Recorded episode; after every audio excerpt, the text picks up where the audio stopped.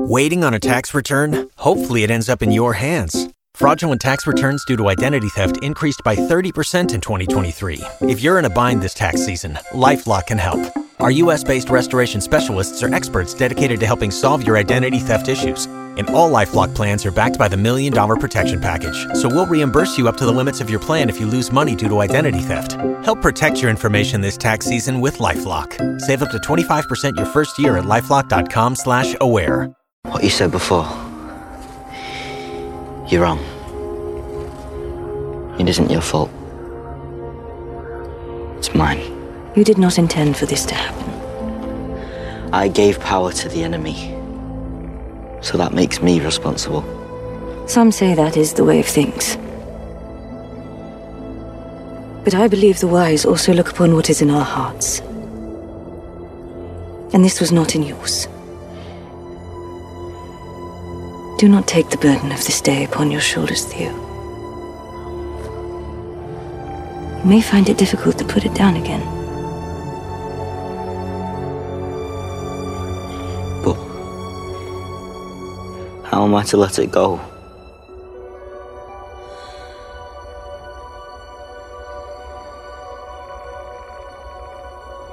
There are powers beyond darkness at work in this world.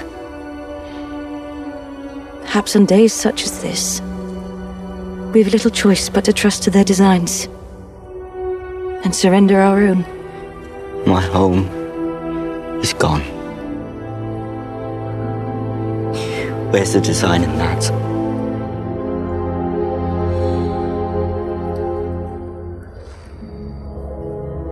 I cannot yet see it.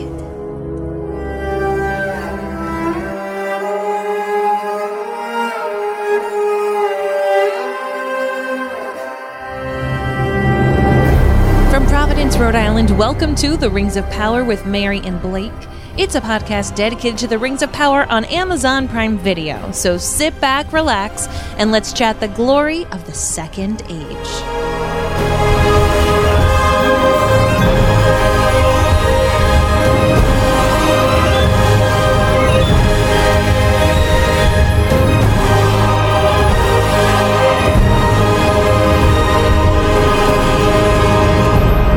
And welcome back. My name is Mary Larson. My name is Blake, and I love when prequel series can give us information about stuff that we already know, but in a way that we did not expect. Meaning, I love the fact that I know that Mordor was created because of Adar.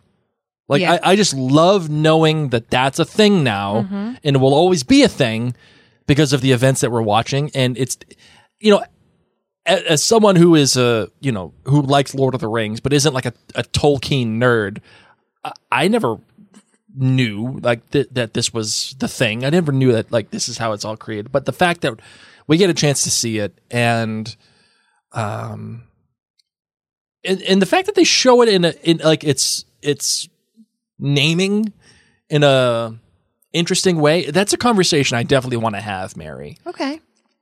About the end of the podcast episode, but I think we'll get there. Okay. I think we'll get there in a little bit. I think it's a conversation definitely worth having. But before we get into the rest of the show and everything that's going to be happening here, I just wanted to say thank you very much for your patience, ladies and gentlemen. We knew that we were a little bit behind on our schedule, and that is because if you have been following Mary and I on the social media platforms that we are, just look us up at Mary and Blake, by the way, we were on vacation. And we weren't able to podcast about Rings of Power or House of the Dragon. So if you've already listened to House of the Dragon, you already know all this spiel. But we were on vacation in Florida, and we went to Disney World, and we went to Universal because our little lass was selected to perform Irish step dancing in Disney because she's just amazing and really... she blows me away with how talented she is. And that's just not dad speaking. That's just someone... who sees this little girl dancing, and it's really incredible. Yeah. But yeah, we had all the best intentions of actually podcasting while we were on vacation. But Mary, vacationing with 7 and 9 year olds respectively is banana land. Yeah, it's not a vacation; it is a journey. It is an adventure. It's an adventure. Yes. So there is not downtime. And because of that, we were unable to podcast, but we appreciate your patience. And if you're listening to this in the future and you have no idea of the time skip that you have gone through, hi. Hello, future people. There is no time jump for you. No. All right. So let's just get down to business. Although before we do that, I have a question. The Huns. I have a question. Yeah. And this is more of a philosophical question, Mary. Is any...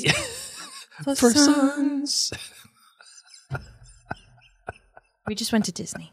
We did go to Disney. So you may hear Disney songs. And that's the thing, Mary, that I actually want to ask you about. And by the way, I do have to play this. No! Because there's female soldiers. Is any trip to Disney actually vacation? That's the thing. The female soldiers' chest plates make room for their boobs. The Numenorians' chest plates. Did they send me daughters when they asked for sons? I just said there are female soldiers.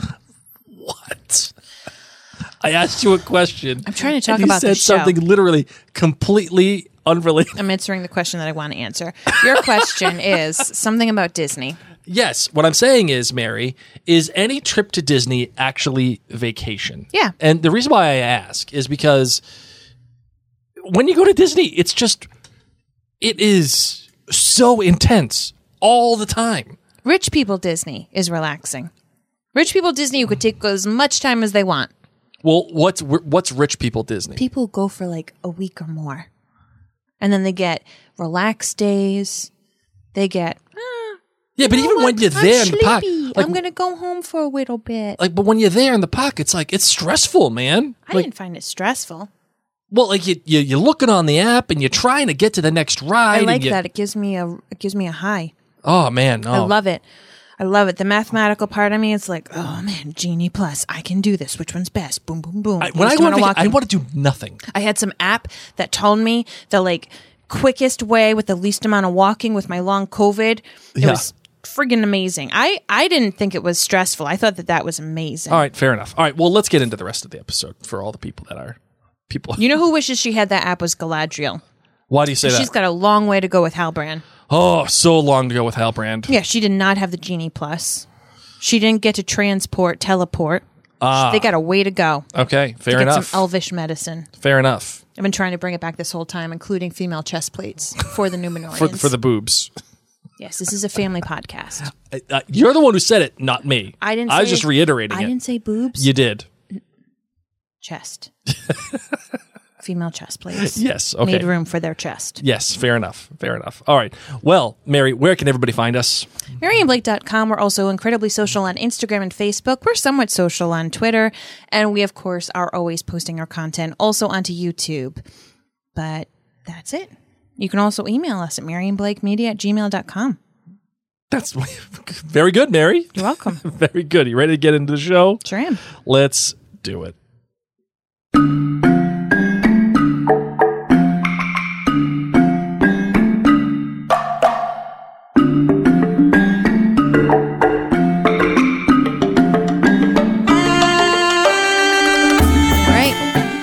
Mini plot recap time. What do you got?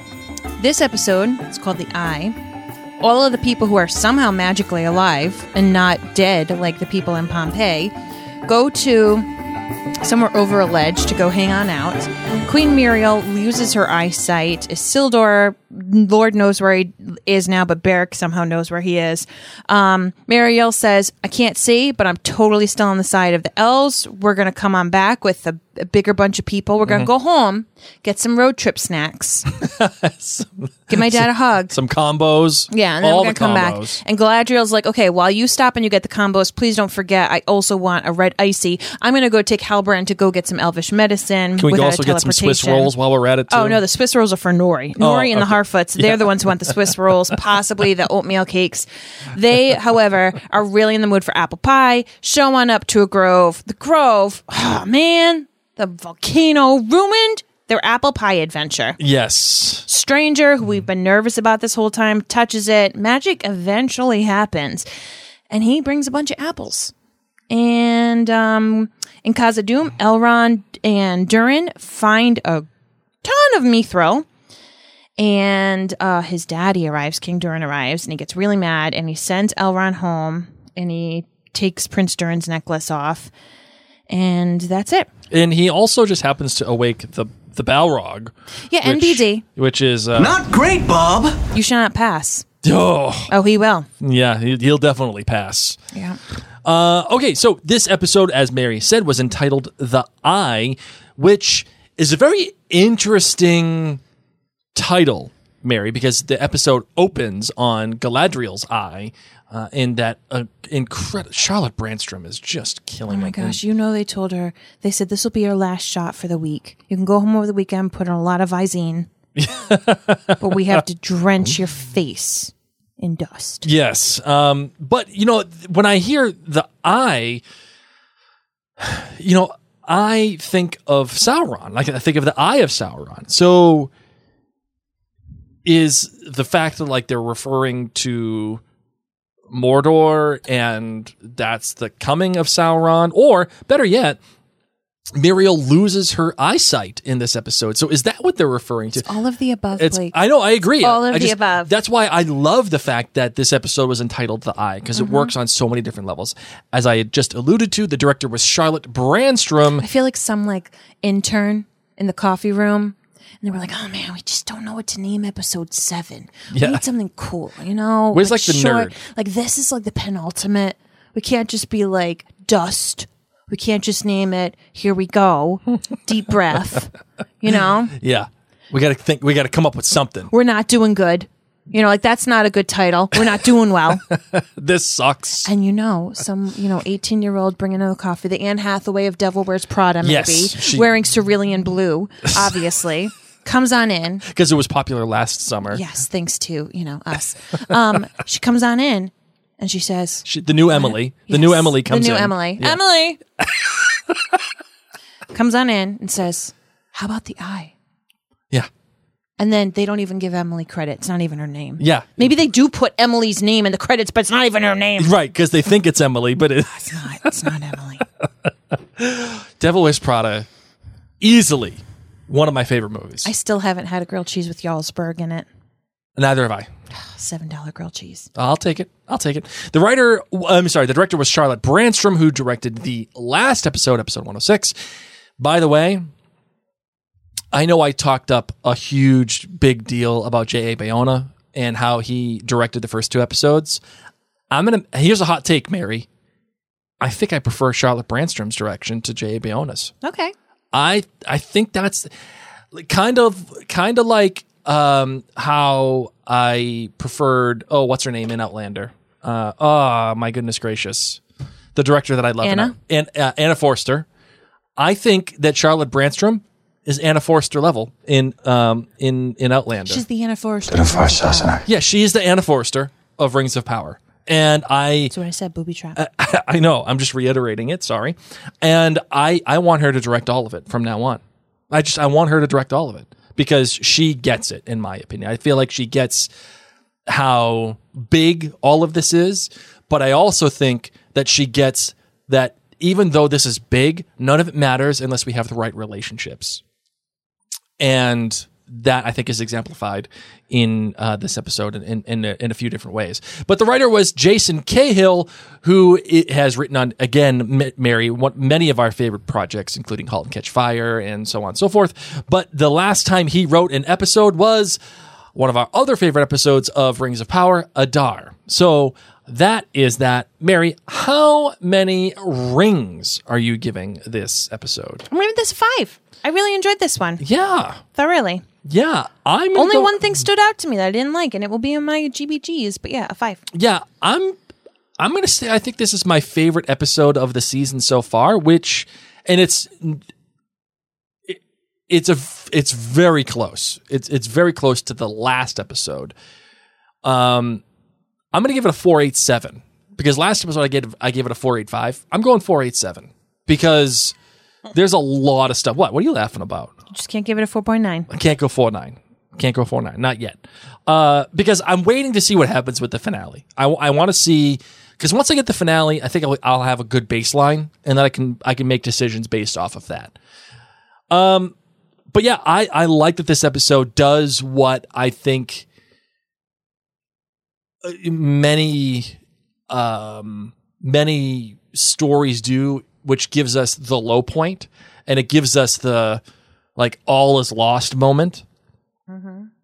And then it's something is going to happen. Like, this is a very Tolkien thing, right? When all is lost, there's no more hope. Everything seems to be on the end, and the eucatastrophe happens. Something happens where it's like, oh, okay, everything's better again. Like the Battle of Helm's Deep, right? Battle of Helm's Deep. Everybody, you think the forces of good are losing. They're going to be losing to the forces of Sauron, and then all of a sudden, Gandalf shows up. You know, and it blinds all of the orcs and yada yada, right? So that is this moment. This episode is that moment where right before Gandalf shows up, and that's that. So, I mean, figuratively, when you're comparing it to Helm's Deep, your GBG, Marvin, you're good, you're bad, and you're great. My good for this episode is that the stranger, who I evilishly wanted to be Sauron and like kill almost all the Harfoots, just because I thought that would be very different and dark, and I don't know what came over me that day. He can't be it because he brought apples. Yeah, he can't. Like if he killed something else in this episode, then I would have been really nervous. But he's just got his magic mixed up, and he's going to be okay. So I don't think he's Sauron anymore, and so I'm really excited. So he's just confused. Yeah, and that made me happy, because I've liked the confusion of figuring himself out. You know, it's like fixing an old car and things aren't starting and firing the right way. Yes. So I really like this. Okay. My bad. 2 bats. Okay, what do you got? Antamo? Yep. Isildur. Antamo? Yeah. I just fell in love with you. Yep. You're the Mary to my Pippin. And you're dead. Now you're D-E-D dead. You got a honey at home. Yep. Now you're dead. Like, what are we doing here? You don't kill the Mary to the Pippin. Apparently you do. Goodbye. Okay, what's the other bad? My real bad. No, this is a bad one. Okay, friends. When you rewatch this episode and you see Queen Míriel with her eye covering, talking to Elendil, and Galadriel comes on up the mountainside, and she's got Bronwyn up the mountainside. I don't know why the heck Bronwyn's there. It's not like she brought eye medicine. What are you doing here? But the real bad is that why would Elendil bring a newly blind person, nonetheless a newly blind queen? I mean, she's so newly blind... nothing. Like she hasn't even developed the sense for hearing yet. Like to compensate for the lack of vision. Yeah. She's new. Yep. He brings her up a mountain on the edge of a cliff. And he sits her down. Literally. Yeah. If you watch that show, she's sitting on a rock, and right behind her, no guardrail, no fence. It's just a steep drop. It's not like he brought her to a tree stump on level land. Definitely didn't bring her there to appreciate the view. What if she needs to stretch out her leg? Yeah, exactly. She can't even appreciate the view. It's not like, you know what? You've gone through a lot. You've lost a lot of soldiers. Let's get up and at least see the nice view. Yeah. She can't. Look at the majestic mountain. The air's going to be the same. What are we doing? Bringing her up a difficult, treacherous mountainside. Now, some could argue, she needs to get away from the noise. Yeah, fair enough. Stay on flat land. Yes. Don't bring her to a rocky cliff. Honestly, all I could picture was Wesley falling down, as you wish, chasing down, like on that kind of, and that would be generous if that's how she fell down. This is a rocky ledge, a rocky mountain. She ain't gonna do as you wish. I know they did it because it looks pretty. I highly doubt they actually recorded in mountains. It probably was some green screen action. Oh, well, here's the thing, Mary. What? I appreciate what you're saying. I think the argument could be made that they are trying to keep her away from all of her people. Yeah. Because they don't want them to know that she is, in fact, blind. Which, they're fair argument. Fair. Don't bring her up a treacherous mountainside. Put her behind a tree. Totally agree. Find a little hill. Something other than on the ledge of a mountain. They're going to find out she's blind in an hour. When she falls off the ledge, thank God you brought Bronwyn. Like, it just doesn't make sense to me. I know it's a beautiful scene. I know she's like, don't worry, Galadriel, I'm coming. No, you won't. You're gonna trip. She doesn't have a walking stick. It's a beautiful scene. I get it. Idiotic placement. It looks great, but the practicality. Once you see it, you're not gonna unsee it. Yeah. Yep. I ruined it for you all again. You're welcome. And that's what Mary is now famous for. That is becoming a Mary and Blake media commandment. See, Mary just ruins everything. I may not notice the lighting or the directorial stuff, but I'm going to notice things. And I say that does not work for me. That does not make sense. It can't be unseen, and you cannot unsee it. Yep, fair enough. You're great. My great. Elrond and Durin's bromance. Oh, man, I can't agree with you anymore. I feel like this has to be my great because I've mentioned it so many times before, and I just don't know if Durin's daddy's going to let them have a play date ever again. I don't know what's going to happen. I mean, I know Elrond lives. I don't know if Durin lives. I don't know. Do they see each other again? I don't know, so this has to be my great. I love them so much. I love them talking about their old tales. I just love them. And for him to be like, oh, I pretended to lose. Did you? Did you really? Yeah. I was a little tired. Like I was a little winded. Oh, my God. That whole scene. That's my musical scene. You're going to hear it later. Okay, Blake, you're GPG. Yep. Okay. My good goes to Alex Dissenhoff, who I know you don't know who he is. I know all you nerds don't know who he is, but that's okay. Some of them might, Blake. Alex does. Alex certainly does. I get it. But, the way that the beginning of this episode was lit with the orange skies and everything being that fiery red. You know, it reminds me of those, you know, those videos that you see like on YouTube or whatever, of all like when there's these huge wildfires like in the West, yes, like, you know, in California and, yes, you know, Washington or whatever. It just looks like a legitimate hellscape. Yes. That's what this was. There, our hearts are going out to you because I know it's been really rough. But that's what that reminded me of. And it is stunningly beautiful. I think like the opening shot, of course, that is led, you know, that is charred. It's begun with Charlotte Brandstrom. Have you ever had dry eyes? Not really. No. See, just like you don't have chapped lips. No. I want to know, fellow dry eye people, fellow contact lens wearers who, you know. Mm-hmm. I couldn't stop thinking about that actress's poor eyes. I really couldn't, but continue with the beauty. All of the dust and everything and the way that it's just been caked on her eyelashes and everything. Like, and the way that the camera turns, like, again, that's all Charlotte Brandstrom. But the cinematography here is like top notch. It's just stunning stuff. And it might be the most creative thing the show has done yet so far with its own work. It's memorable. It's its own language. It's its own thing. Mm-hmm. It's not, you know, it's not borrowing from Peter Jackson, and it's not overly CGI'd. It's not something that, you know, comes from like manufactured beauty. That's what it is. Yes. I couldn't get enough of that. Agreed. I couldn't get enough of that. All right, my bad is the Isildur tease. And this is part of a conversation I think that we kind of have to have, and we've had a little bit, Mary, but you know, who is this show written for? Everyone. Well, yeah, but I mean, who's it written for? Is it written for the audience member that has not seen Lord of the Rings, right? Probably. Because not. If it's written for the audience member who hasn't seen Lord of the Rings, then the Isildur tease makes sense. The problem, though, is that if this show is written for the person who has seen Lord of the Rings, then the Isildur tease is nonsense. Here's a question for you, Blake.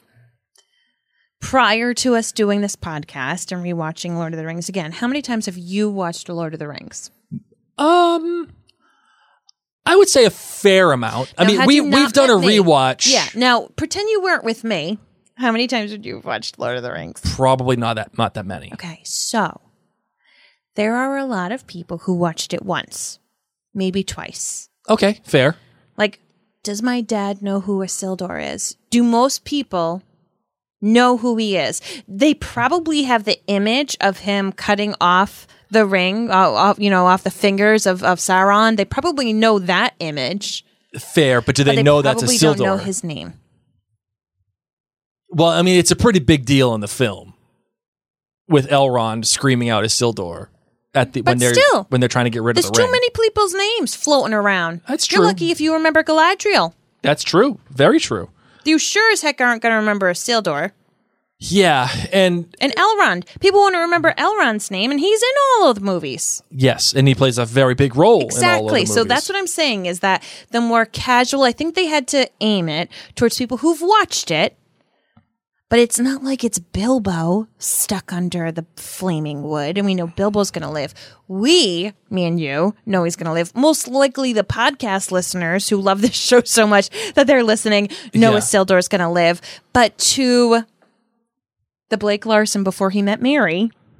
Yeah, like I was a fan. Like I enjoyed it, appreciate it, know the score. Yeah, but I'm not gonna like this isn't The Godfather to me. Like this isn't the film that I'm gonna watch. You would have known Aragorn's name. Absolutely, yeah. Like I would have known the names. Like I would have known the major. You would have known Gandalf. Isildur? No, you would not have known Isildur. I don't think I would have remembered Isildur or Elendil. I think that when they write the show, I don't think that.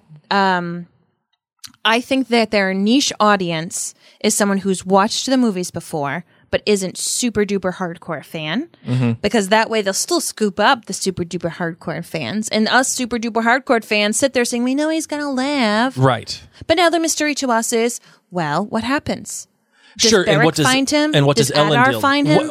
And I think the counter argument to all of this is, well, since we know that Isildur is going to live, even if this show is written for the person who watches Lord of the Rings and knows the characters and knows the story, the counterpoint is, well, it's not about Isildur being dead. It's the fact that Elendil thinks he's dead. Yes. And what does that do to him? Yes. Right? Like, what are the choices that Elendil makes as a result? Like, is he going to go on Team Pharazôn? Yeah, like there's a... He's going to say, bro, where do you get your blowout? Did you go to the dry bar? Because I need some pampering after what I just went through. I'm going to need to detox my hair, do a hot oil treatment. So much VO5. Oh my God. All right, migrate. And by the way, Mary, just put a pin in this. We need to have a conversation about the end. And I want to do that is right after I'm done with the great. My great, of course, Mary, and is going with you here, and that is the relationship between Elrond and Durin. And I can't get enough of how Elrond, Robert Amayo, how he says Durin. Like Durin. I don't even know how he does it. Durin. Like, but it's not even like Durin. It's like a Durin. I don't know how he does it. But it's every time I hear it, it's amazing. Anyway, this relationship, and I keep saying this over and over in every episode, is why this show works at all for me. It is the one relationship that I've invested in and that I love. I want to get more of it. And I think it's important that, oddly enough, this is the crux of how this show works, because all of the stories are dependent on this relationship, whether that is the elves having to live, eventually the Balrog gets woken up, and what happens with Galadriel. Like, all of this stuff is contingent upon whether or not Elrond and Durin can make it work and get the Mithril and do all the things that they need to do, right? Because the Mithril is what's going to save the elves. Mm-hmm.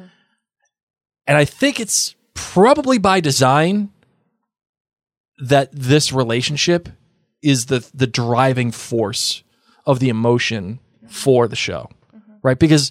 where else are you getting this kind of relationship? Where else are you getting the relationship that has the kind of texture and history and inherent goodness? Are you getting any other relationships that come even close to what Durin and Elrond are sharing. I mean, one could maybe argue Nori and Poppy, but they're so young that it's just like young cuteness. Yes.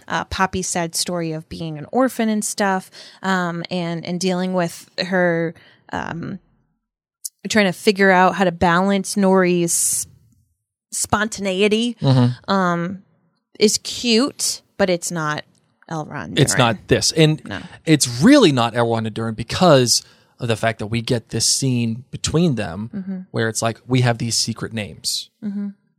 Like, for again, as a Lord of the Rings fan, I enjoy it. I'm not super Tolkien dork. I didn't know that they had secret names. That is something that not only helps expand the dwarves for me, but it enlightens and informs the relationship between the two because they only share these names with family. Yeah. So now you get more context to their relationship. And you even get fun in the middle of all of this because, as you said, Mary, Elrond purposely lost the little competition with Durin. And but it did admit the fact that he was winded. So like all of these things are swirling about, and it only gives that relationship more texture, which, as I said earlier in this episode, all the big things are great. Mount Doom being created, great.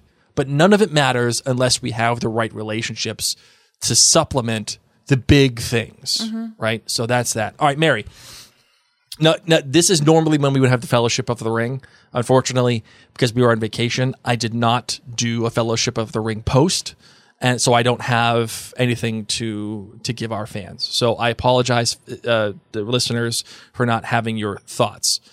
So instead, Mary, I want to have this conversation, and that is, we talked about who this show is written for, whether it's the fan or someone who has not watched The Lord of the Rings, or if it's a casual viewer.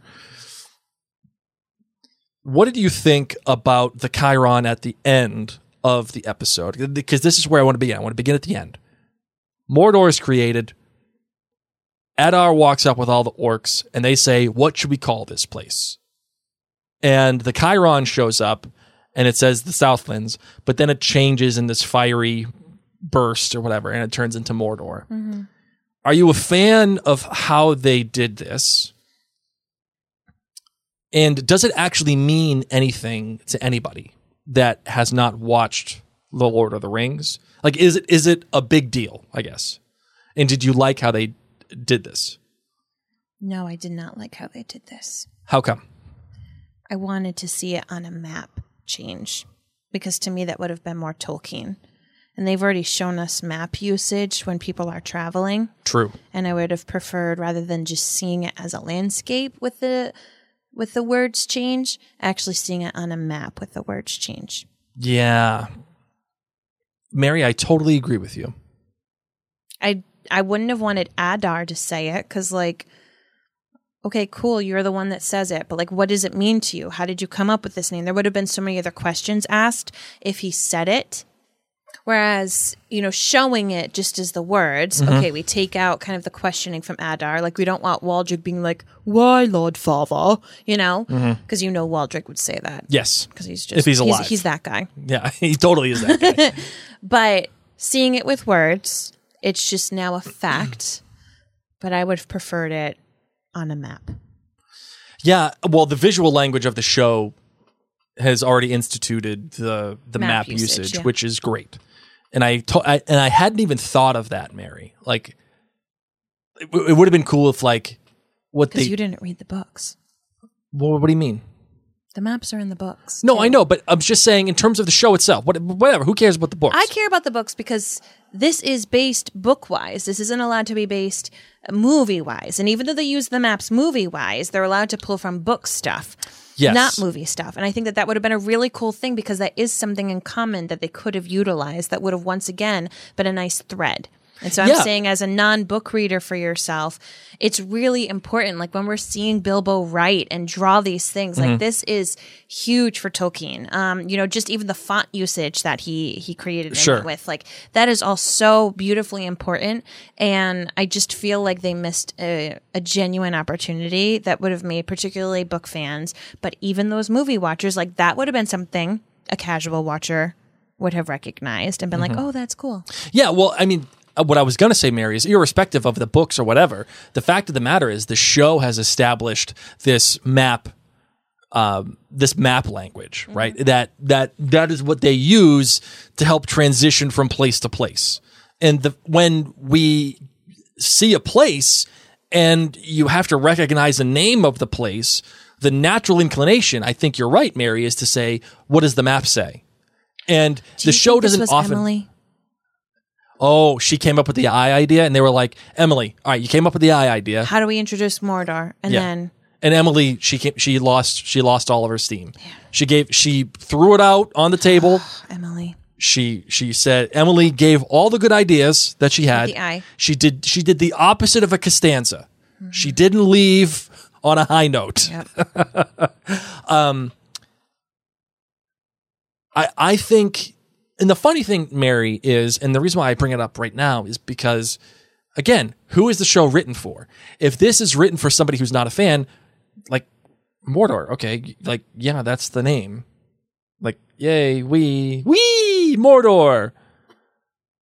But if this is written for someone who is a fan, it has a meaning, right? But if it is written for a fan, then how could you tease the Isildur thing? Right? Because I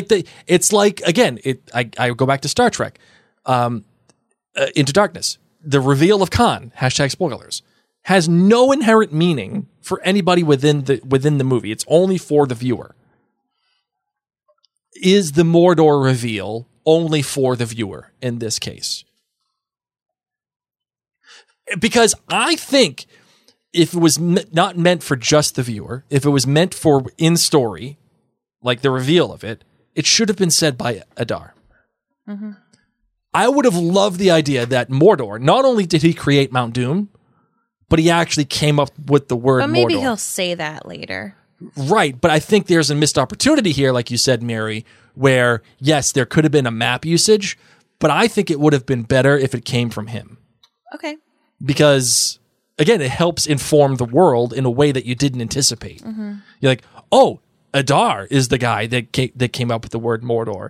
And how ironic would it be if Adar creates Mordor, makes the name Mordor, and it was eventually Sauron, the guy that he hates, who controls all of Mordor eventually. Mm-hmm.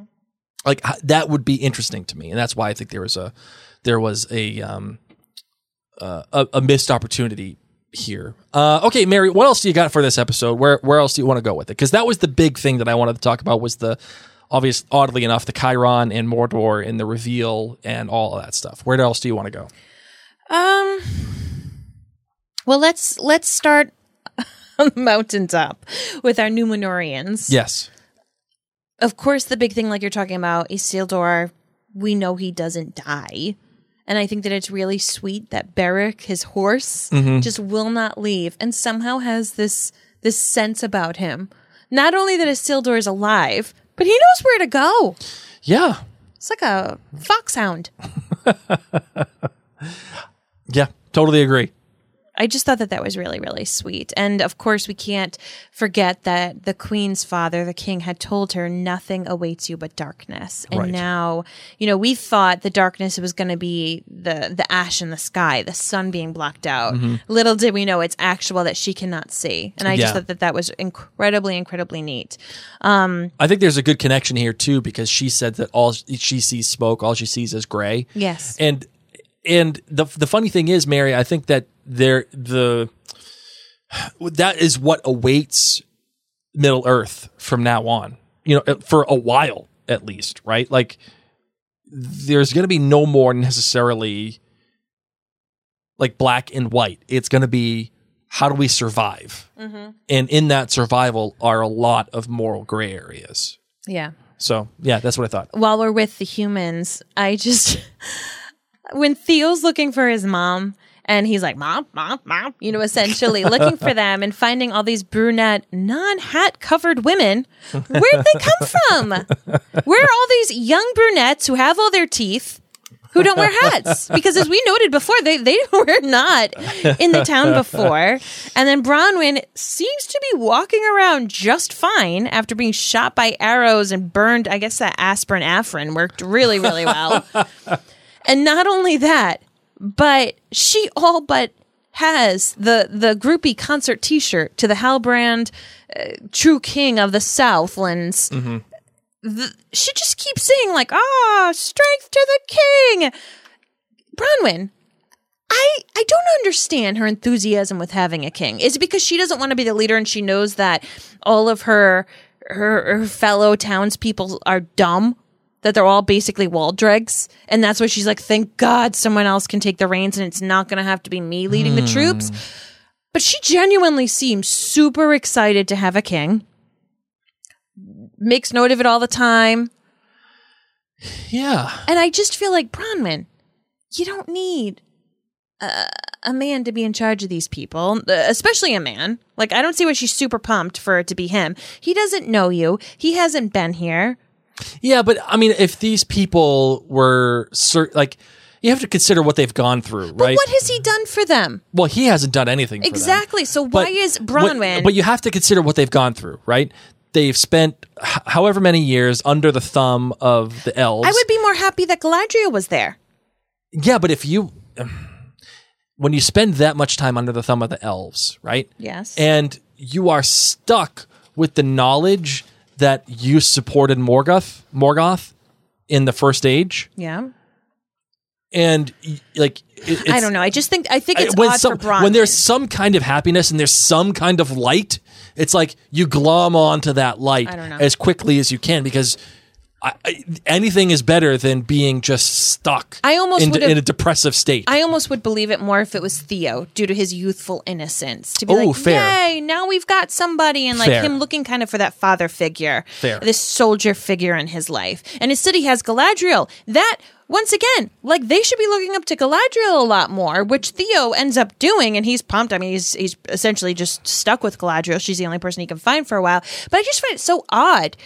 For Bronwyn, I just felt like she was such a strong, independent woman, and I feel like she would make Halbrand earn his notoriety coming from her. That is fair, and you make a great point about Theo and his potential naivete in looking up to someone like Halbrand. And you kind of get that with Aaron, dear, but I see your point, right? The something that happens, though, I think in this show, and where it really goes really spectacularly well, is where it actually pairs Theo and Galadriel together. And they go on a long hike. Yeah, and there's a lot of introspective talk between the two characters. And this is actual texture, right? This is actual stuff between the two. We see in tremendous character growth through Galadriel. Oh my God, you stole the words right out of my mouth. Plus, we find out she had a husband, right? And not only that, the husband is missing. The last time she saw him was however long ago. She says he's dead, but we didn't see him die. But we know that he's not dead because we've seen Lord of the Rings, and Celebrimbor shows up in Lord of the Rings, right? So we know that he's not dead. You want to know crazy? What? Celebrimbor and Galadriel have a kid. And that becomes Elrond's wife. Oh, weird. Yeah, this is like some Twilight, Rosalie kind of. not Rosalie. What's her name? Renesmee. Renesmee imprint say stuff. Out loud. Where's Edward? Renesmee. So either he's going to come back and they have a baby. Or they've already had a baby and she just hasn't mentioned her husband, hasn't mentioned a baby. But that's who Elrond's wife is. Which is super weird. That is super weird. And but another thing about Galadriel that we learned too, that is that she was an equestrian. She did enjoy riding horses, and that she was a dancer. She loved to dance. We knew she loved riding horses. No, I know, but she actually confirms it in herself in the conversation with Theo, right? But she also confirms that she liked to dance, which like you don't get that from her in any other circumstance of this show at all. And the growth, the character arc that she shows here is spectacular. She goes from the beginning of the show as being this driven, motivated, like nothing will stop me woman from getting Sauron, because I have this thing that drives me, this guilt, this weight of my brother.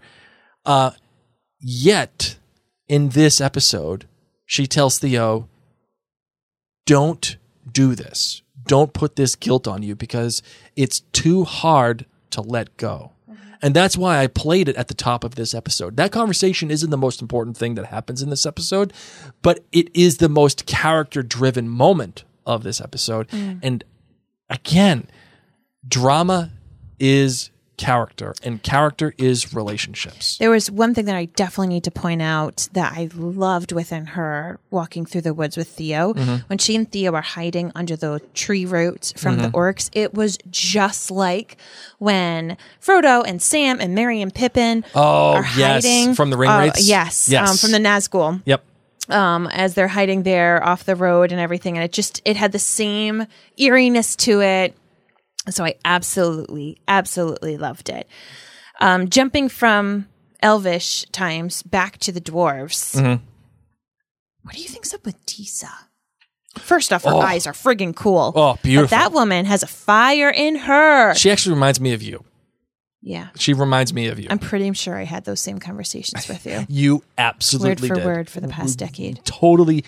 When you see, listener, when you listen to Disa talking to Durin about his dad. And the job and the kingdom, and I want you to understand. Literally me. Mary legitimately had those very conversations word for word with me about my dad and my job and work and family and the whole thing. Like, big deal. And it actually ended up the same way. Oddly enough, with Durin and his dad, that happened with me. Yes. He just didn't rip a necklace off of you. Yeah, that's true. Very true. What about all of this? I know we were just joking, but it's true. But like Disa, I don't think this comes from a place of like greed. I don't think it comes from a place of like, ooh, this is going to be mine and I can't wait for all. I truly think it comes from a place of her loving her husband. Yes. And we need to do what's best for us. Stop worrying about your dad. Do you agree? Yeah, I don't think she's bad. I just think I'm concerned that she may turn greedy. Really? Yeah. Why do you say that? I think it would add a complexity to her character that would throw us off. We know that the dwarves tunnel too much, and they say it was their greed. Now, maybe it's not their greed. Maybe it is that they're trying to end up getting the Mithril anyway to go save the elves. But in my opinion, there's more to it. And I'm wondering if when they're digging, they say, we can have some of this too. Let's get some more. This could make us more powerful than your dad. Like, is he now banished from Khazad Dûm? Does he go find his own mountain? Or do they stay put and they fight against it? Yeah. I just think that obviously, like, we don't know what happens to Durin Junior, and Disa. We don't know that from movie/book knowledge. So I feel like they get to play around with that a lot more. And I think that that's one of the coolest things about this show, as compared to the movies, as compared to the books, is that these characters get to have such added complexity to it. And that these characters, we don't know what happens. But like you said, how cool that Adar is the one that names Mordor. I think Disa's going to play a big role. Yeah. I think so too. Like, we have the Durin Elrond relationship, and that is there. And I don't think anything bad's going to happen with Durin in regards to him turning in any which way. But I wonder if Disa has something along the lines of those greed that in centuries to come that Elrond, they reference. References. Yeah. Okay, fair enough. Or was it Elrond who said it? Or was it Gandalf? Gandalf. Yeah, it was Gandalf. Yeah, you're right. Well, speaking of the greed in the Balrog, because I still think that they have the stone. I still think that that's what his dad opened in the chest. The Arkenstone? Yeah. Okay, fair enough. I don't think his dad was like, cool, we've got Mithril, because his dad hasn't seemed too pumped about Mithril. When his dad opened that, I think that was the Arkenstone. Yeah, it was a thing that felt... and it glowed cotton candy colors. It wasn't silver. Yeah. So to me, I'm going to be really interested to see the Disa character development. Right, and why would they hide I guess they already are, but like, why hide the knowledge of the Mithril from everybody else? Like, I know, because that means like... Who's hiding it? Well, like the dwarves, right? The dwarves hide everything. The dwarves don't trust anybody. I know, but like, it just... They don't even trust each other. But the way that both Durins looked at the thing in the chest... What I think is the Arkenstone. What you think is the Arkenstone. Uh-huh. That was like, don't tell anybody about this. Yeah. And... I mean, I think Mithril is important, and they obviously are hiding it. But to them, I think the Arkenstone is more important. Right, and that's why I kind of buy what you're selling here. Thank you. About the Arkenstone. Thank you. Speaking of Gandalf and the greed and the Balrog, tell me your thoughts about the choice. Loved it. For Durin the Third, throwing the leaf into the cavern, the leaf making its way all the way down to the bottom where the Balrog is. And it's the leaf that awakens the Balrog. Your thoughts on this, Mary? Now, at first I was like, come on, the sound of a leaf, what are you, a baby that I just put down for a nap and I like sneezed and you woke up? But on the flip side, if we see the leaf as the essence of the elves and light and life. Yes. And it's now back to life, and it has brought about its strength. And that could be what, in essence, jumpstarts it. You know, it's such a foreign entity to the Balrog's environment. So I don't think it was like the sound of the leaf, the feeling of a little leaf. I think it was actually the power which the leaf encapsulates. Right. Technically the leaf is like the power of the sun. Yeah, because of the light from the Mithril. Yes, so now you're like in the darkest depths. So you've got two very, very strong opposing energy forces. And that's how I took it. I like it, Mary. I was not like, ew, a leaf woke it up. I loved it. And if I never see the Balrog until season 5, I'm okay with that. I like it because, once again, the casual movie viewer knows the Balrog. Yeah, and they can draw their knowledge of the Balrog from the film and see the Balrog in the show and say, oh, that's that thing. Yes. And that's why I like that the show made it visually similar to what the... Right, because again, the show is in this weird place where it has to establish itself as its own thing, but it also naturally and narratively, but visually has to not only... It doesn't have to, but they want to. But they need it to, but it has to, because if you make everything so different... There's a dissonance there between the two worlds. This would just be so, like, I really want to interview one of the writers or someone high up and say, like, who is your niche audience? Who do you write this show for? Right. Because they know, and this, I think we are. I think at least as we are viewing it, they are writing it for the very casual. Maybe you read the book once. Maybe you watched the movie one or two times. And maybe you like it enough to be like, oh, a Lord of the Rings show on Amazon Prime. I already got Amazon Prime. Might as well check it out. Yes.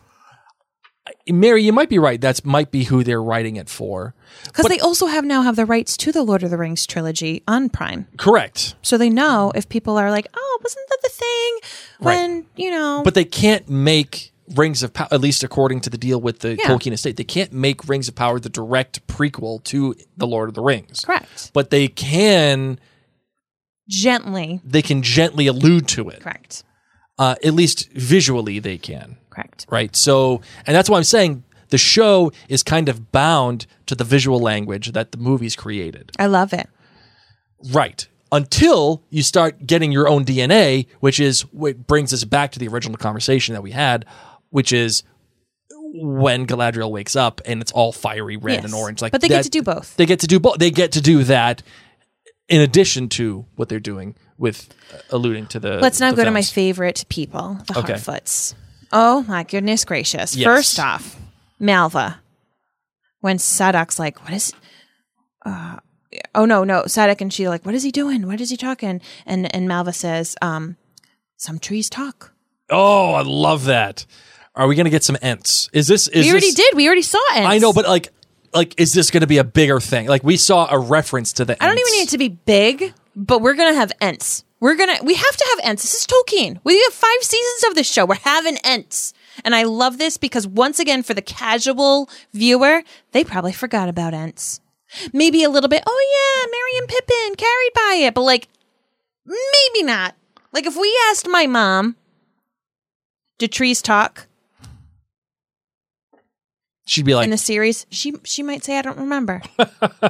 But this is going to be fun because when the Ents do come back, it is just like the Balrog. It's going to like remind people in a very cool way if this hasn't been something for them. Whereas for us, who are more than casual fans of the series, we get pumped because Malva we've been seeing as pretty much foolishly dumb and annoying, and we're like, Malva, you got something there. So there's some other things that happened with the Harfoots. Poppy sings another song. Yeah. And in that song, she uses the words juicy and sweet, which is the same words that Gollum uses about the fish. Oh, look at you. Is Poppy an ancestor of Smeagol? Ooh, that'd be interesting. And they sing songs that are juicy and sweet. Oh, I hope not. Okay, but the Harfoots run into the trio of whatever the hell the witches or... Do you want to be a Harfoot following? I mean, I want all of the pretty berry twigs in my hair. I want nothing to do with any of that. I want a little hut. They're dirty. They just sit in huts. Oh, they make apple pies and apple sausage, meaning applesauce. God, I actually love apple sausage. Make chicken apple sausage. An elf all day. That's so good. The Trader Joe's chicken apple sausage. I'm telling you. No, what's really good is the Trader Joe's cinnamon roll blondie. People said that they've been so good that it sold out. We may need to go after we finish this episode. I'm honestly nervous that I'm not going to get another box of that cinnamon roll blondie. Good. It's so good. If you have a Trader Joe's near you, just call them first because you may be out and then you're going to be sad. No, because you can never get them to answer the phone. Anytime you call a big box store, it's not they don't ever answer the phone. Trader Joe's is very different, Blake. You've A, never called Trader Joe's, and B, you obviously don't shop in there enough because it's a very different experience. Oh my gosh. Weird. Pretty much the people who work at Trader Joe's are Harfoots. Okay? It is Poppy answering the phone. It is Mr. Brandyfoot answering. Oh, it is. Yeah. I mean, he's the lead manager. That sweetheart. Oh, yes. Oh my goodness gracious. How did his ankle get so much better? He's just walking around. He had some Afrin. Oh, so much Afrin. All better. I mean, that break healed pretty quickly. Oh, yeah. Yeah. And you know what? He's just up and about. Like, not a care in the world. I can't even believe that could have been a clean, like, once across break in that area of his foot. If you're a fan of The Boys, he took some V. That's what happened here. I know you don't get that reference, but if you watch The Boys, I just know you get it. When I had my leg break, it broke with a triangle piece out. Oh, God. Not out of my skin, but it was like V. But the triangle. And then they had to like move it around. They said, hold on, little girl. Mm-hmm. This is going to hurt because we have to find the piece and put it back. I didn't see anybody do that for him. No. Absolutely not. So they run into the trio of hooded strangers, which in the credits they are listed as the Dweller, the Ascetic, and the Nomad. Which one has the really mean person eyebrows? I think that's the Dweller. I don't know. I honestly don't even know. Why even give them names? Just call them eyebrows, stick, shield. Eyebrows, stick, and shield. Well, eyebrows burns the whole camp down. Eyebrows? What the heck? Dude, eyebrows puts out that flame with her hand or its hand. I don't even know what. She becomes Voldemort, basically. Yes. You're a wizard, Harry. We're just going to call this person eyebrows. Yes. Eyebrows, just like Voldemort, who's missing a nose. Mm-hmm. Okay, all set with you. Why are you messing with my Harfoots? Yeah. Oh, when when that little bucket goes downstream. How nervous were you? Yeah, I mean, you knew things were that did not portend well. I mean, when you see any little object going down a stream, yeah, no matter what, you got to worry: is there a baby in that basket? Sure. Okay. Or if it's is it Milo from Milo and Otis floating downstream? Is it a paper boat in it? Like, what are we doing? Is it a paper swan? Yeah. Or, you know? Sure. Things going down streams don't end well. At any time. Ever. In shows. That's what you got to know. You might think, oh, it's so peaceful. If a TV show or movie shows you something in a stream, that's not little good. And fragile. It's not good. It's just gonna end up poorly. Oh he chose poorly. You know, Mary, there. I'm not sure if I want to get into this conversation, but I think we kind of have to. What? And that is, who is the stranger, right? He's not bad anymore. Well. He made apples, and in my opinion, you can't get more, heavenly than apples. That's true, but the show also does something else. When the Hotfoots show up to the Grove, and they realize, hey, this whole thing got burned down, and obviously we know because it's Mount Doom has just been created. They don't know that yet, but what Sadek says, there is this. This is what happens when new evil is rising. And the show does something really interesting. Its next shot cuts immediately to the stranger. And when a show does that, it is telling you without telling you what the danger is or what the thing is. Whenever, it's not called danger. It's called peril. Peril, danger, peril, whatever. It's all the same thing. My peril. Is the show telling you, with this editing choice, with this cut, that the stranger is, in fact, the new evil rising, and that the stranger is, in fact, Sauron. It's confusing you. And this whole episode, it's just like, oh, we're going to confuse you. We're going to confuse you some more. But I'm telling you, apples, he's going to be okay. He's going to be good. I know you've got that Adam and Eve kind of thing going on with the snake and the apple, and maybe some of you are saying, Mary, I don't think apples are bad. I'm here to tell you, I think apples are a good thing. Sure. Why not? I'll take it.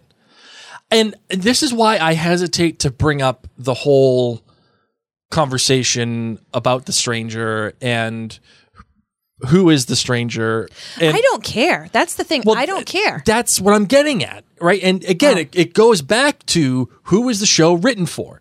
Because, right? Because the people that are fans of the movies, like legit fans, want to know who is the stranger. Everyone's saying it's Gandalf. Maybe not everybody. Well, what I'm saying is, everyone is saying it's either Gandalf or it's Sauron or maybe it's Saruman or maybe it's a blue wizard or saying it's someone who we don't know. Everyone's got a thought, right? Everyone's got a take. I know who I want it to be. Who do you want Who do you want the stranger to be? I now that I don't want him to be Sauron because I've left those dark ways. Yes, he had me at Apple. I want him to be Saruman because that would be such a cool arc for him to be a good character for these 5 seasons. Yeah, but also. He does need to also find out where Pharazôn goes to get his blowout because he needs, obviously, the keratin silkening treatment. He, too, needs to hit the dry bar with Pharazôn. Yeah, I totally agree. But you're right, Mary. That'd be a fun arc because Saruman is good. No, Saruman is good. Yes. Oh, yes. But there is peril in Saruman. Yes. And if he is good but struggles with evil, yes, that... is representative of what happens to Saruman in the film. I don't want him to be Gandalf. I just don't. I don't want Gandalf here. I don't. It would be hard for the show to not give you Gandalf. Give me Gandalf later. Do we get a young Gandalf? Do we get like a sexy Gandalf, like what happened to Dumbledore? Oh, the sexy Dumbledore. You're a wizard, Harry. Sexy Gandalf. And I know this is a family-friendly show. Is the sexy? I should probably change that. No, it's fine. Don't you need to change it? We're not saying anything bad. I know. We're not saying anything bad. Does Gandalf show up wearing a 3-piece suit? That's the question. Like sexy Gandalf, like sexy Dumbledore. Oh my gosh, I'm here for it. I don't want him to be Gandalf personally. I want him to have complexity. And I think that that's what I want from this show. I want them to continue to subvert my expectations of what I would get from Tolkien, which is black is black, white is white. Things are inherently good or they're inherently bad. Yes. And so I want to be continually, just like we know with Isildur. We know that Isildur is going to eventually make a really, really selfish, bad choice. Yes. So we're going to see what happens. How soon does he start to be, I'm just excited to see things happen with these characters that make us as fans of the series be very conflicted and excited at the same time. I want the stranger to now be Saruman. Right. And if, let's just say for the sake of argument that the stranger is Saruman, okay? And he gets his blowout. He hits the dry bar. And he gets the VO5 treatment. And he inherits a castle tower. And we get it. Like, yes. Great. On the other hand... I mean, those people were all wearing white. Maybe they give him an outfit. Maybe they do. Maybe he says eyebrows. You know, I'm wearing this itchy fabric that the Harfoots gave me. Maybe they... Oh, do you have an extra outfit for me? Maybe they're wearing white because it's Saruman the White, right? Like, maybe that's how that all starts. Yeah, I like this. I kind of like where that's going, too. Thank you. All right. But let's just say for the sake of... That's all true, right? Let's all just say. Let's pretend. Let's say that Mary's theory, which I haven't heard from anybody else, is true, and that would be so cool. And we get it. Awesome. Great. Nice. Pat Mary on the back. The other side of this conversation is, if it is Saruman, now we have the other half of Saruman, which tempts him, and that's Sauron. The other half. The other side of this conversation. Other bad guy? The other side of the conversation is one that has been alluded to this whole season. And that is Sauron. Okay, so here's the thing. I don't care who Sauron is. I don't care who the stranger is. I'm enjoying this show. But what I'm getting at is that many there's people, conversations surrounding it, and the show is making a big deal of it, in my opinion. And that is what's fueling these flames, and that is what is making these conversations a necessity, right? Because I think that the mystery behind it is what is fueling the narrative behind the show. Mm-hmm. Let the mystery be. Yeah, that's a good Leftovers reference for all you nerds out there. All right, so let's get it on the record. So now I think the stranger is not Sauron because he made apples. I'm putting my money on Saruman and or someone who we don't know. Let's get the record straight now before the finale. I'm here. Okay. Yes. Have we met Sauron yet? And if we have, who is Sauron? Yes, I think we have, because everyone keeps talking about him, and Galadriel thinks he's alive, and Galadriel's not wrong. Galadriel is not wrong. We know that she's not wrong. Yeah, and he keeps showing his stupid mark, his tattoo mark. So, if we've seen him, who is it? Because, again, I think it's important that... He's not a Harfoot. Definitely not a Harfoot. So he's not the stranger. Should we put those people away? Yeah, not the stranger, and he's not one of the okay. He's not eyebrows. If I had to pick contenders, here's who I would pick. Okay, I would pick the king, Gil-galad. Oh, I love that theory. I think he sucks. I'm gonna throw in Disa because that would be so cool. I'm not. I can't co-sign. That's fine. I'm just saying. I want a little spice to Disa. She doesn't need to be Sauron. Maybe she's tempted by Sauron. I like that. Hey, I can co-sign on that. Hey, yeah. I can co-sign on that. So, just for fun. I mean, that would be weird to find out that Durin's been, with Sauron. Okay, so maybe not Disa. Disa adjacent. But yeah, I still like Gil-galad. And then we got humans. And the only, human that it could be is Halbrand or Bronwyn or Theo. Could be Theo. I mean, not really. I don't think it could be Theo. He's too young in my mind. Yeah, but Bronwyn birthed him. And where did he come from once again? What's his midichlorian count? Like, there's questionable stuff to that. What's his midichlorian count? I mean, there could be some questionable things. Not even Master Yoda has that. Like, how long ago was Theo born? How long has Sauron been gone? Yeah. Yeah. Okay, so maybe Theo, just because the force is strong. Midichlorian count. That was really good, Mary. You're welcome. That's why we're married. I don't think it's Arendir. I don't think it's Arendir either. I don't think it could be any other elf aside from Gil-galad. I love the idea of it being Gil-galad. I love it because he is the one who commissions this whole thing. Yeah. Right? And he tries to get rid of Galadriel. Yes. Like, on purpose. Yes. And then of humans, I don't think it's any of the Numenorians. And then there's a connection with Elrond there, right? Elrond is following Gil-galad, or however the hell you want to pronounce it. Han Solo, whatever, who cares? There's a connection there with Elrond. Like, I think that's really cool. I say everybody's name wrong. Probably people who really know how to pronounce their names are like, oh my God, it can't help happen. If I have to make a choice, subtitles. If I'm putting the mortgage on it, I'm saying it's Halbrand. And the only reason why I say that is because Halbrand, I haven't trusted him from the beginning. He's shady. What did he do to all those people on the boat? Right. And then he just straight up murders those dudes. Well, not doesn't kill them, but he's got like superhero strength. Yeah, and he says, "Please don't do this." And then there was the whole conversation with Adar, and don't you recognize me?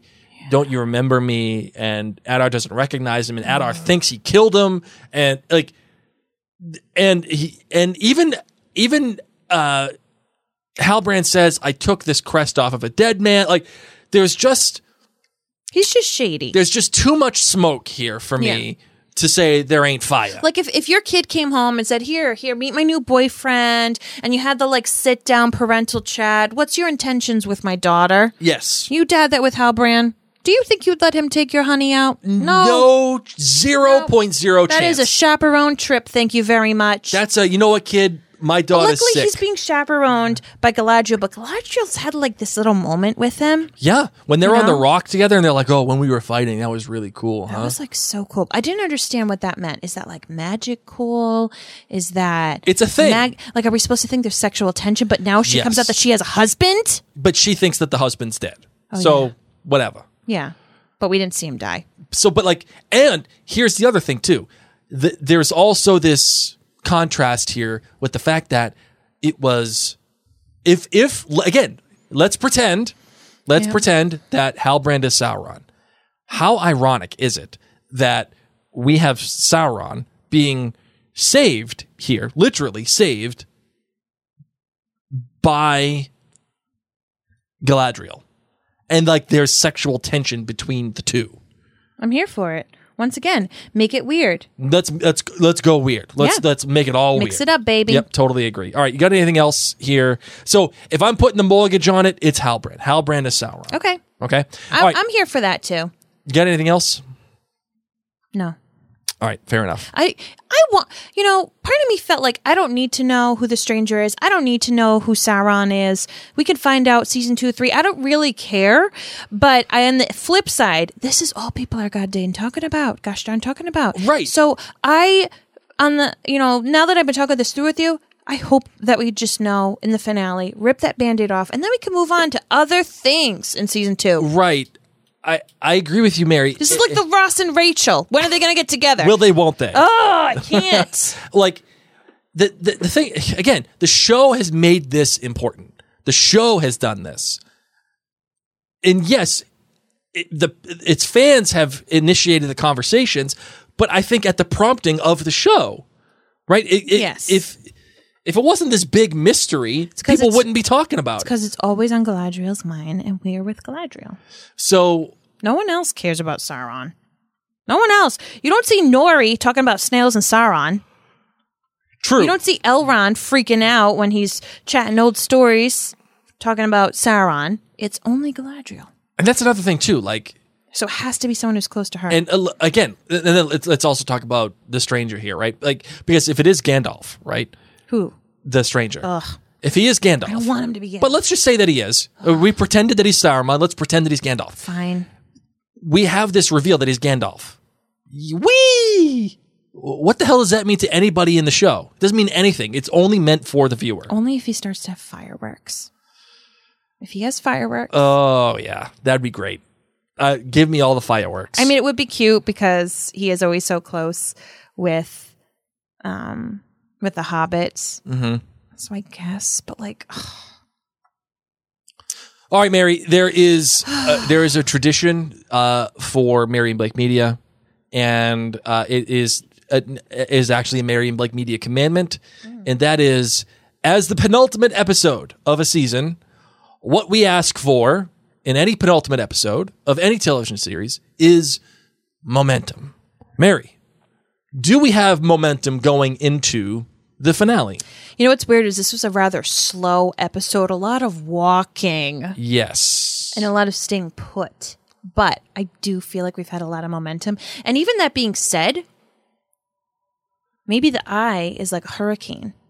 You know, we're in hurricane season, obviously. Oh, like, yeah, okay. Hurricane. Yep. But like the Eye of the Storm, for those of you who don't live in hurricane areas, what happens when you have a hurricane is it's a circular storm. It's like a donut. Okay, so if you just picture a donut, yep. What happens if this storm comes in and you get into the front side of the donut and it's crazy and the winds and the rain and it's bad and there's battling. And then in the Eye of the Storm, you actually see sunlight frequently. Mm-hmm. Everything stops. It's like eerily quiet and people go out. Maybe they assess a little bit of damage done to their property, but you know you need to come back in because this is just the Eye. Mm-hmm. This is not the end of the storm. This is the calm before actually the worst hits you.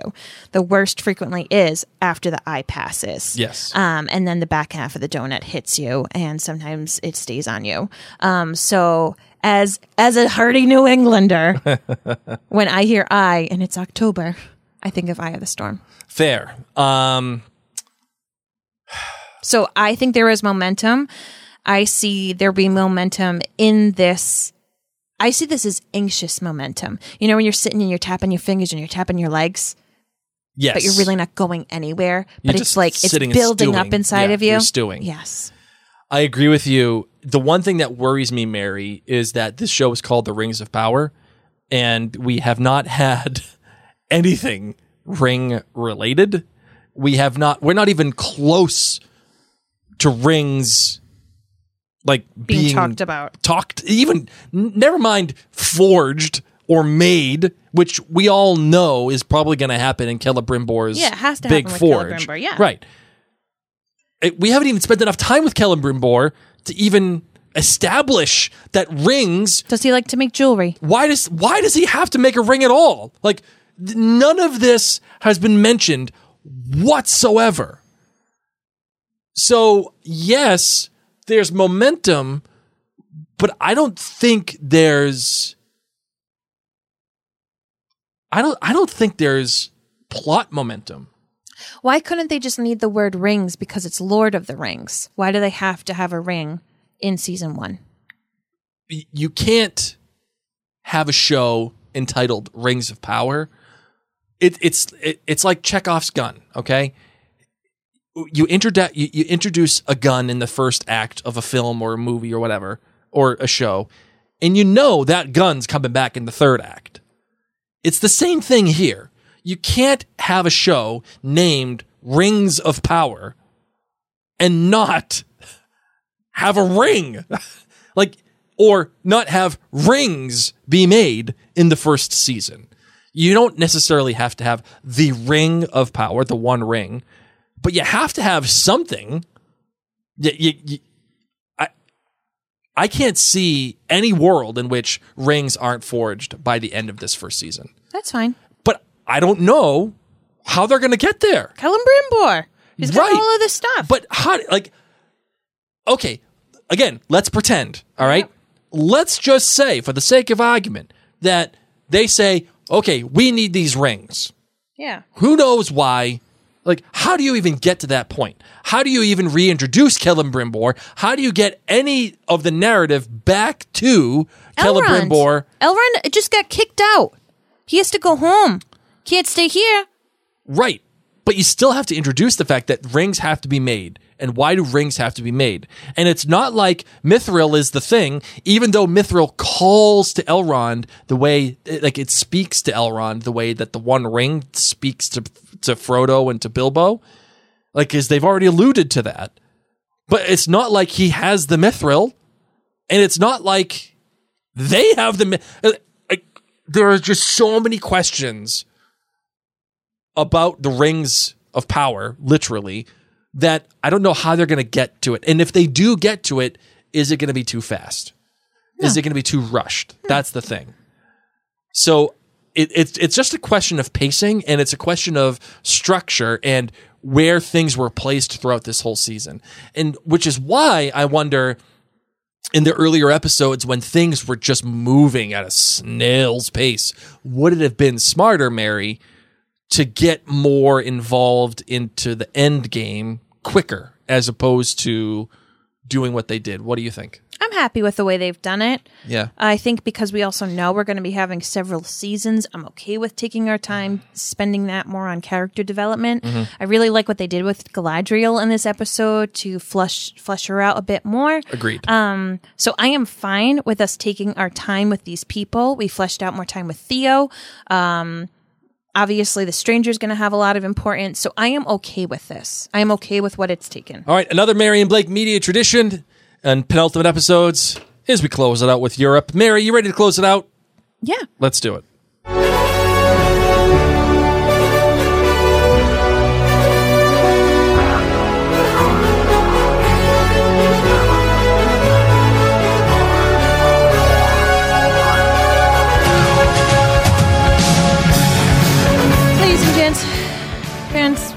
We are so thankful that you have joined us along this ride of the Rings of Power, particularly those of you who are listening to us in lifetime, and we have had to have a wee bit of a break for the penultimate episode. But this has been nothing less than absolute joy, and I'm so glad that we were able to do this. Obviously, I have long COVID, and there was a big question if we'd be able to podcast about this show in general. At all. We have had to postpone bringing back the Potterverse while this has been in session, so if you are a Potterverse fan, know that once this is done, we are going to be starting the Potterverse in its place. Right away.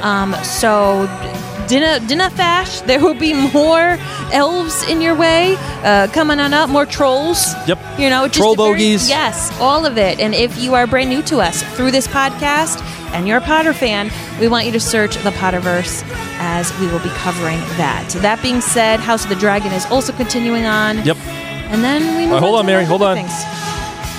It's the final countdown. Okay, go ahead. Sorry.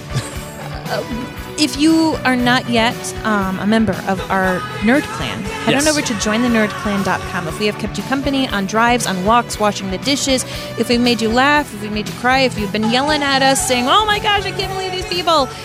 If we've stirred something inside of you and you feel it within you to donate as little as $2 a month, you can do that. Go to jointhenerdclan.com. What sets our podcast apart from most is that we are not corporately sponsored. We're not part of a big podcast media conglomerate. It is literally Mary and Blake Media. We do this in our house. We do this for the joy of it, and we create these free podcasts to bring Lumos and light into the world. But what we do ask is that if you can, if you're able to contribute, as this does fund our abilities to make these podcasts happen. Yes, absolutely. So it is all, we are not, like as Mary said, the corporate-backed place. Our intent is to create community, and we cannot help create the community without support of that community. So go to jointhenerdclan.com. And of course, if you'd like, take some time to send us a written review and a rating on Apple Podcasts, because that's where it all happens. And if you cannot do one on Apple Podcasts, fine. Leave us a written review and rating on Facebook. Just go to the Mary and Blake page on Facebook and give us a rating and a review there. That way, more people get a chance to discover us and everything that is going on here. And of course, go to maryandblake.com to check out all the great podcasts that we have going on, as well as all of the blogs that we have going on there, too. Yes. All right, Mary, you ready for the finale? I am. I'm kind of ready for it, too. Yeah. I'm excited to see if I'm right. I loved being in Middle-earth again, and yeah, I'm ready. All right. My name is Mary. My name is Blake. And you have been listening to the Rings of Power podcast with Mary and Blake. We'll be right back.